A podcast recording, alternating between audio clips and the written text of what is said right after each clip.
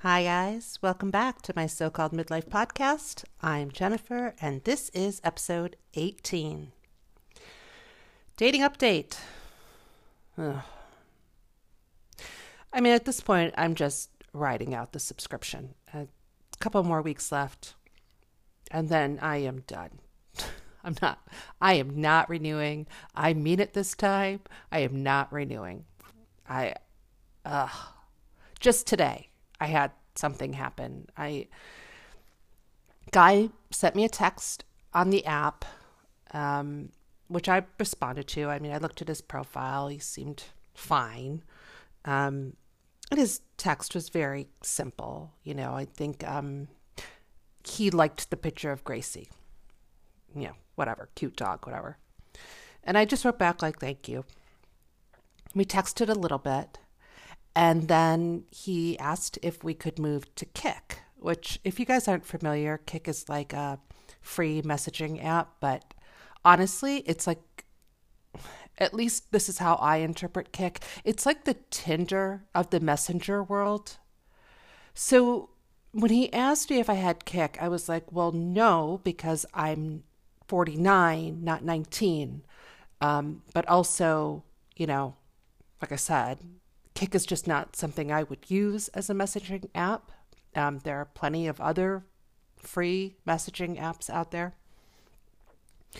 Um, and then he said, Well, what about Google Hangouts? And I was like, Okay, whatever, you know. He said something about not getting, he was at work and he said he couldn't get good reception at work and whatever. Okay, fine. So we exchange email addresses. We move over to Hangouts. Um, we're kind of messaging a little bit back and forth, nothing too extreme. And then he says, um, Your profile says that you're curvy. I like that. I'm like, great. I said, Oh, yeah. I said, You know, I want to be truthful. I don't want to say I'm athletic or slim because neither of those are true. Um, and if the goal is to meet the person, then why would I lie about my body shape? And he said, yes, he agrees. You know, he likes that I'm truthful. Then he sends me another message saying, in great detail, um, I'm going to put this as delicately as delicately as possible because my mom's probably listening. Uh, he likes big butts. he didn't quite say it that way, um, or that straightforward guys, seriously, I mean, whatever, dude. I okay, great. Do you know what you like? I I guess I should be grateful that he showed who he was so early on because I just deleted him. Mm. Like I said, I'm just writing out the subscription. TV recommendations. So this week I watched two Christmas movies, and they both made me very, very happy. And they're both on Netflix, um, and I liked them both. The first one was The Christmas Chronicles Part Two. I had watched uh, Part One last year, and I liked it. It was cute, and I was looking forward to watching the sequel this year. And it held up, you know, just as cute. I love Kurt Russell. I always have ever since uh, I think I think it was a Disney movie when I was a little, Strongest Man in the World. The only thing I remember about that movie is when he was the morning he woke up really strong, he was trying to tie his sneakers and he snapped the shoelaces because he was just that strong. But yeah, I, I do. I love Kurt Russell. And if there is a man in Hollywood that has better hair, I, I, I challenge you to show me a man in Hollywood with better hair. I mean, Kurt's almost 70, and he is still so stinking handsome. Just so cool. But the second one I watched, I've I think it came out just a few days ago. I've already watched it twice because it is that good. I, I love it. It's called Jingle Jangle. Guys, go watch this movie like right now. Shut off this podcast. If you have Netflix, watch the movie. If you don't have Netflix, sign up for the seven day free trial. It's well worth it. It's so, so good. It's the story of Jeronicus Jangle, played by, well, the older version is played by Forest Whitaker. And he's a toy inventor and he kind of loses faith in people and in himself uh, when his apprentice, played by Keegan Michael Key, steals his book of inventions and then goes on to become like a very successful toy maker. So Jeronicus ends up living like a really solitary life. Um, his wife passes away, his daughter moves away, and he just kind of stays in his shop, you know, sort of lost in sadness. Until one day when his granddaughter Journey comes to pay a visit and things kind of turn around from there. It's a musical and the music is so good and the choreography is so good and it feels like the music feels very modern and today but the look of it is like um a Christmas carol kind of old fashioned look. So it's beautiful. You know, the costumes are beautiful. Parts of it, like the big sort of production numbers, remind me of The Greatest Showman, and I love that movie. Um, but the casting is so good. It's like I said, Forest Whitaker, Keegan Michael Key, Phylicia Rashad, Ricky Martin, who you don't see, you only hear his voice, but he's he's actually really good in this, very funny. But the standout of the cast is Jangle's granddaughter Journey. She's played by 11 year old Madalen Mills, and when I looked her up for this movie, it said newcomer. Guys, newcomer, I mean, she was incredible. Her voice is amazing. Her acting was so good. Her dancing. I mean, she doesn't have like Broadway star in her future, like her very near future. I, I, then there's a great injustice in this world because she is amazing. I highly recommend this movie. It is so, so good. And then just, you know, following up on a couple of shows that we've talked about in the past, finished up The Undoing. Anybody else watch this? Were you as disappointed at the ending as I was? I mean, no spoilers. I don't I won't spoil it if you plan on watching it, but with all of the twists, the turns, the misdirections, the red herrings, like that was the ending? Really? Really? David E. Kelley? Hmm. I still love Hugh Grant, so there's that. But but the one that I am still loving and I am getting a little bit obsessed with is The Flight Attendant. Guys, it is so good. I just watched episode 5 last night. Man, it is really keeping me hooked. I oh, don't let me down, Kaley. And now podcast recommendations. Again, I have two this week. The first one is more like my regular kind of recommendation. It's not murder, but it is that kind of same vein. So if you like that kind of thing, you'll like this one. It's called Something Was Wrong. There are six seasons out right now. Each season so far has a different story, about eight episodes each, maybe half an hour to 45 minutes per episode. So very easy to listen to, very easy to binge. I, in fact, listened to the entire first season in one day because I I just got hooked. It's so freaking good. Um, I also listened to episode or season two. Yeah, yesterday. Yesterday, not as good. I mean, okay, kept kept me listening, you know. But I just started season three, um, and I'm one episode into season three, and I already like, okay, here we go. So I mean, it's it's that good. So season one um, is the story of a woman who fell in love with a man who she thought was like the man of her dreams. Um, everything she had been praying for, only to find out that he was like a complete sociopath. And that's not me giving a, you know, unqualified medical diagnosis. That's actually what they call him in the podcast.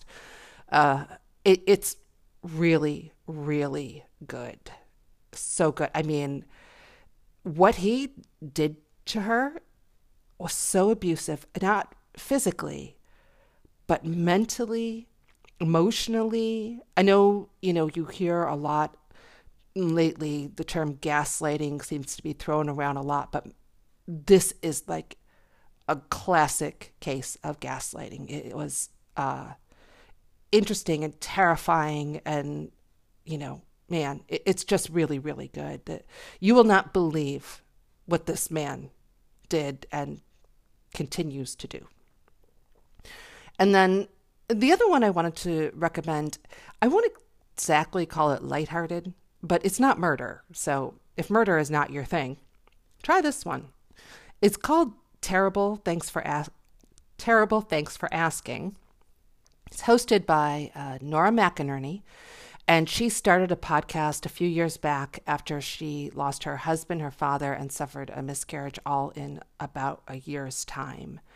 And it's basically about people coping with loss. And I know that sounds like a bummer, but you know.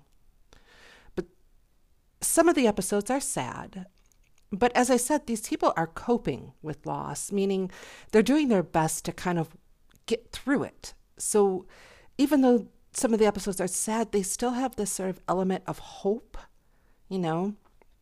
And sometimes they're funny, sometimes they're really, really sweet, but always thoughtful and honest in the way that they talk about their pain. And it's it's really good. Comes out every Tuesday. You know, it's uh I would look for that if I were you. I think you'll like it. You know, don't get turned off by the lost part. It's it's not it, it's worth a listen.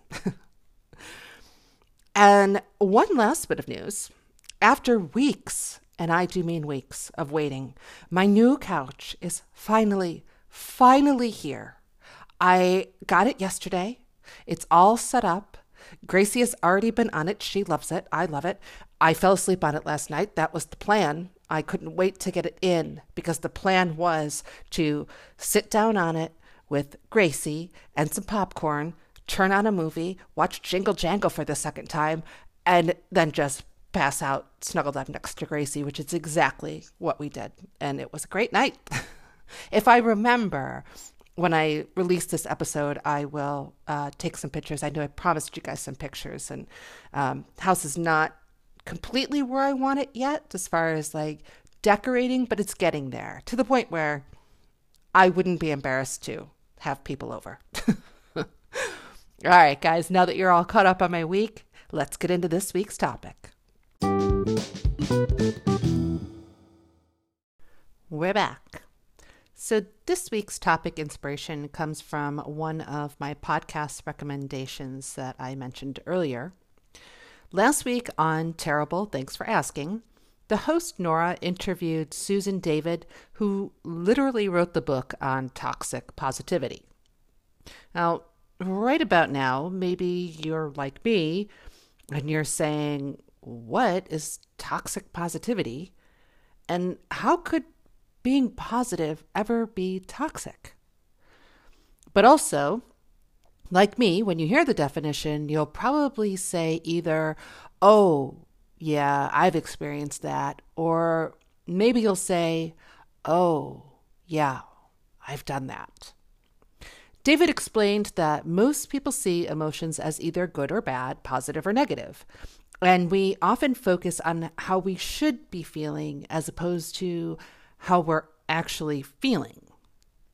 Although a little bit of what she said sounded mm, kind of hokey to me, I did connect with her main points. Um, like, how often does someone ask you, how you doing? And you just say fine as a reflex. How often are you not fine? And who do you feel safe enough with in your own life so that you can answer that question truthfully? Now, I'm not saying that the 19 year old Target cashier has to hear about your horrible boss or how when your children misbehave in public it makes you feel like an inadequate parent, but toxic positivity is also allowing us to lie to ourselves. Now, I grew up at a time when, frankly, it just wasn't polite to answer anything other than, I'm fine, whenever we were asked how we were doing. No matter what we were going through, no matter what we had gone through. telling someone how we were really feeling was just rude. We understood that someone asking, How are you? was more a polite gesture as opposed to an honest inquiry. Thankfully, for the generations that have come after me, this seems to have somewhat lessened. I, have noticed that for people younger than me, they seem a little bit more in touch with their feelings, or at least more willing to express their feelings, which is great.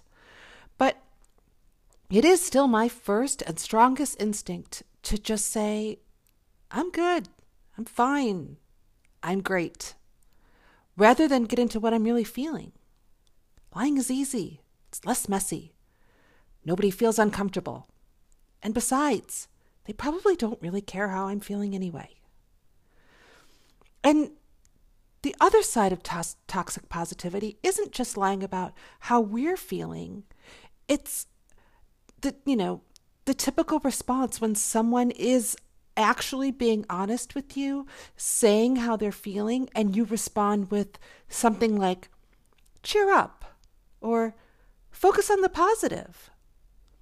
In other words, according to David, it's a way of saying, Your feelings are making me feel uncomfortable. So I'm just going to throw one of these positive platitudes at you and hope it distracts you long enough for me to run in the opposite direction. This isn't limited to just women. I mean, men deal with this too. Men of my generation and older, they were raised to never show their emotions, or they would be seen as weak.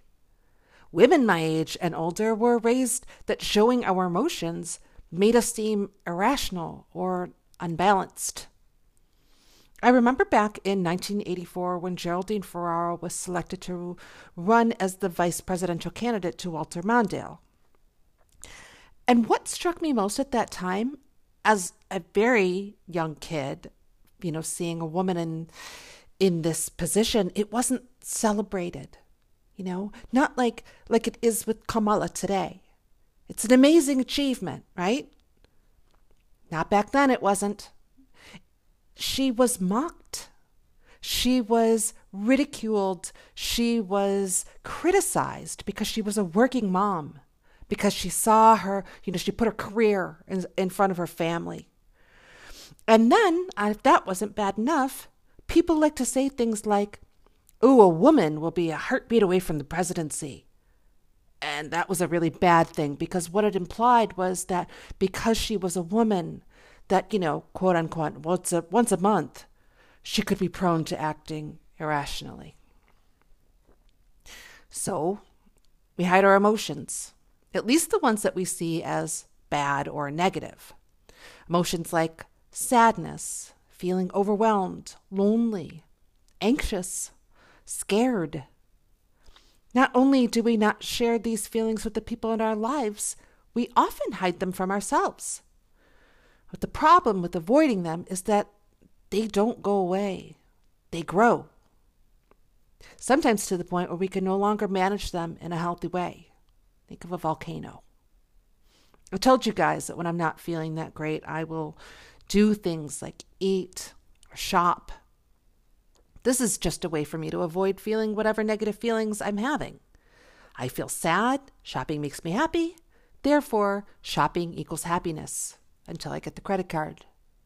Or I feel lonely. Food makes me happy. Therefore, food equals happiness until I get on the scale. Not feeling my emotions just leads to a perpetual cycle of unhappiness. I can understand why we don't unload on the poor Target cashier, but we all probably have someone in our lives with whom we can be honest. So why aren't we? When I was married, there were times when I was so incredibly unhappy. And the people that I trusted most in my life would ask how things were going, how I was feeling. And I always said, I'm good. Things are good. And there were reasons for this, obviously. One, well, what I told myself was that I didn't want to worry them. Most of my family lived across the country, so how could they help if they, you know, didn't know what was really going on? The real answer, this is the honest answer, is I was ashamed. I used to tell myself I was protecting him because I didn't want my family's feelings for him to change, but that wasn't entirely true either. I was protecting myself. I didn't want to deal with what I thought would be judgment from my family, which is crazy because my family has never been anything but supportive, but this is just kind of further proof. You know, my family never gave me a reason to think that they wouldn't support me, and yet I decided that I couldn't share these feelings with them, you know, that it would just be too much. Another reason that toxic, toxic positivity is bad for you is that it tends to alienate you from people. This seems antithetical, right? I mean, who wouldn't want to be around a positive person, even if they were faking it? Well, it turns out just about everyone. We all know or have known that one person who's just a little too perky. You know, you know the one I'm talking about. They're always happy, always upbeat. Their Instagram feed is their perfect home, their perfect spouse, their perfect kids, and their perfect pets. Hashtag blessed. Someone who is always positive all the time often comes off as insincere and ends up creating distance. I mean, how could you possibly relate to someone so perfect? And if that isn't enough, suppressing our emotions, even temporarily, can have negative effects on our health. There was a study done back in 1997, and they uh, had two groups of people. The study was on the effects of suppressing your emotions. So it was two groups of people who were shown the same video, and it was kind of like a disgusting medical procedure. So the first group was instructed to just go ahead and let their reactions fly, show their emotions while viewing. But the second group was asked to suppress their emotion while they were watching it. And as I'm sure will be no surprise to anyone, group number two, who suppressed their emotions, they didn't do well. They showed worse co- cognitive functioning and increased physical toll. So we get it, right? I mean, all of this is showing us that we need to acknowledge all of our feelings, that there are no good or bad emotions. And expressing or acknowledging what we're feeling, even if only to ourselves, is healthier for us. You know, it stops that perpetual cycle of denial suppression explosion, or in my case, denial suppressor, negative behaviors, negative results. And that's all great. But what if you're the toxic one? What if you're the one who everyone at the office kind of avoids before 10 a.m.? Or when anyone tells you they're not feeling their best, you reply, Think positive.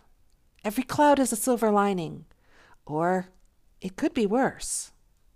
You think that you're helping, giving them a boost. No, you're not trying to be toxic, not consciously anyway, but when you do this, you create distance because people feel that you can't relate to them, or worse, that you aren't listening to them, aren't validating their feelings, you're dismissing them.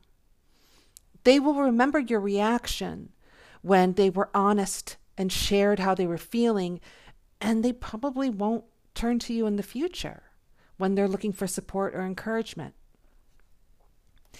Now, I have to admit, I've been both of these people. I've been the person who said I was fine when I wasn't, and I've been the person who told someone to think positive. Mm, I mean, with the suppressing emotions part, who among us hasn't swallowed back tears at our desk and just carried on through our workday because we just didn't have time for a breakdown. Or worse, let our guard down long enough to let the tears out, only to quickly wipe them away while muttering allergies as a coworker happens by.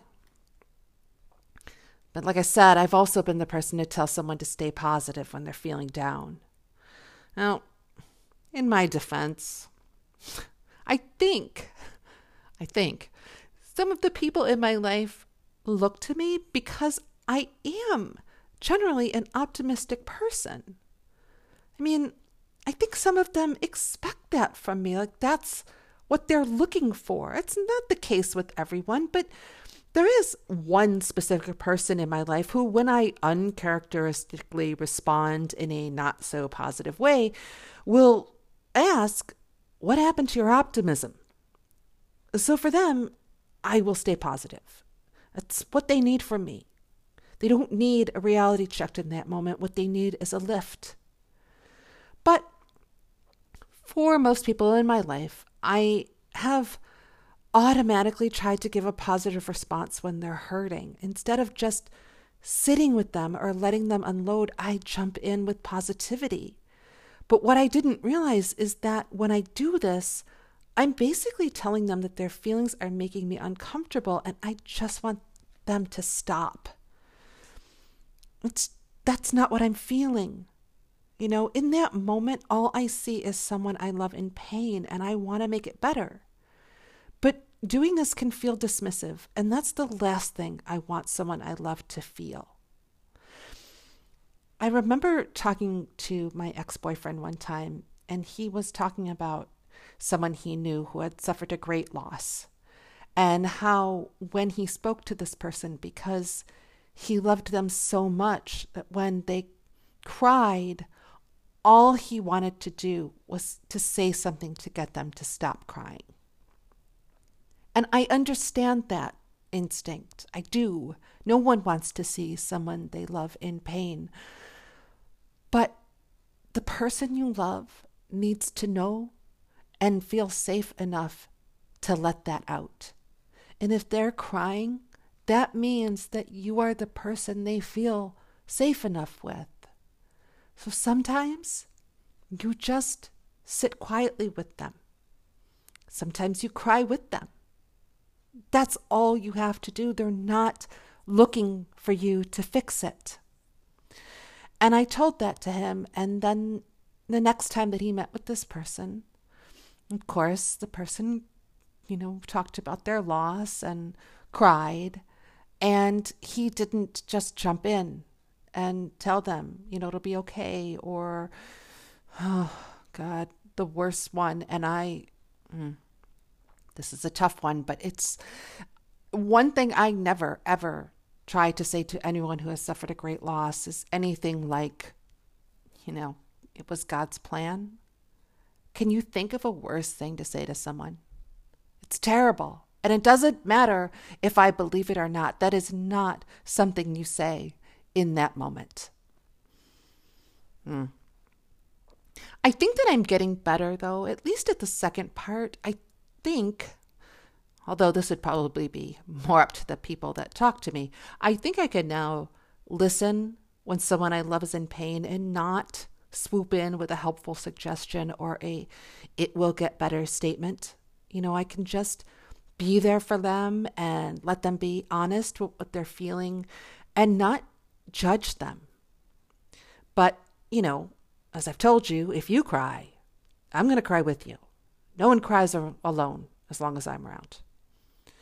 I still think that the instinct to help is the right one, but there are better ways to go about it. Instead of saying it will be okay, I try to say something like, How can I help to make it or okay? Or instead of saying, it could be worse. You know, say, that sucks. Is there anything I can do to help? The most important thing to remember is that most people just want to be heard. You know, they don't, they're not looking for a solution. And chances are that you aren't a licensed psychotherapist, so it's probably not wise for you to be doling out any advice anyway. So just listen, give them a hug, hold their hand, don't be at the ready with a positive thought or phrase. And if that's your go to response, take a pause. Try to remember what you would want and need in that situation and do that. And don't get me wrong, being positive, it's not a bad thing. For some people, it just comes naturally, and I think I might be one of those people. You know, you, they just have a sunny disposition, and that's great. What I'm talking about is someone with forced or fake positivity. And the spreading of that kind of positivity really is toxic. The most important thing to remember is that there are no good or bad feelings. We need to stop doing this. And if there is one thing that I've learned in my almost 50 years is that feelings don't go away, no matter how hard we try to ignore them. They fester. You will always find a way out. And the longer you try to suppress them, the more destructive they will be when they do finally emerge. Like I said, sometimes it's a volcano, sometimes it's a food binge. I'm still not going to unload on the poor Target cashier, but I am going to try to start being more honest with what I'm feeling, at least with myself, then maybe with the people I trust the most. Baby steps. All right, guys, I am going to go ahead and wrap up this week's episode. Thank you so much for coming back for episode 18. Don't forget, join the Facebook group at my so called midlife podcast. Like I said, if I remember, I will post pictures of the my new place in the group. So if you want to see those pictures, join the group. Follow me on Instagram at JennyJoy316. If you like the podcast, tell your friends and tell them to listen. That second part is important. Email me at my so called midlife podcast at gmail.com. All right, guys. Thanks for listening. Love you. Bye.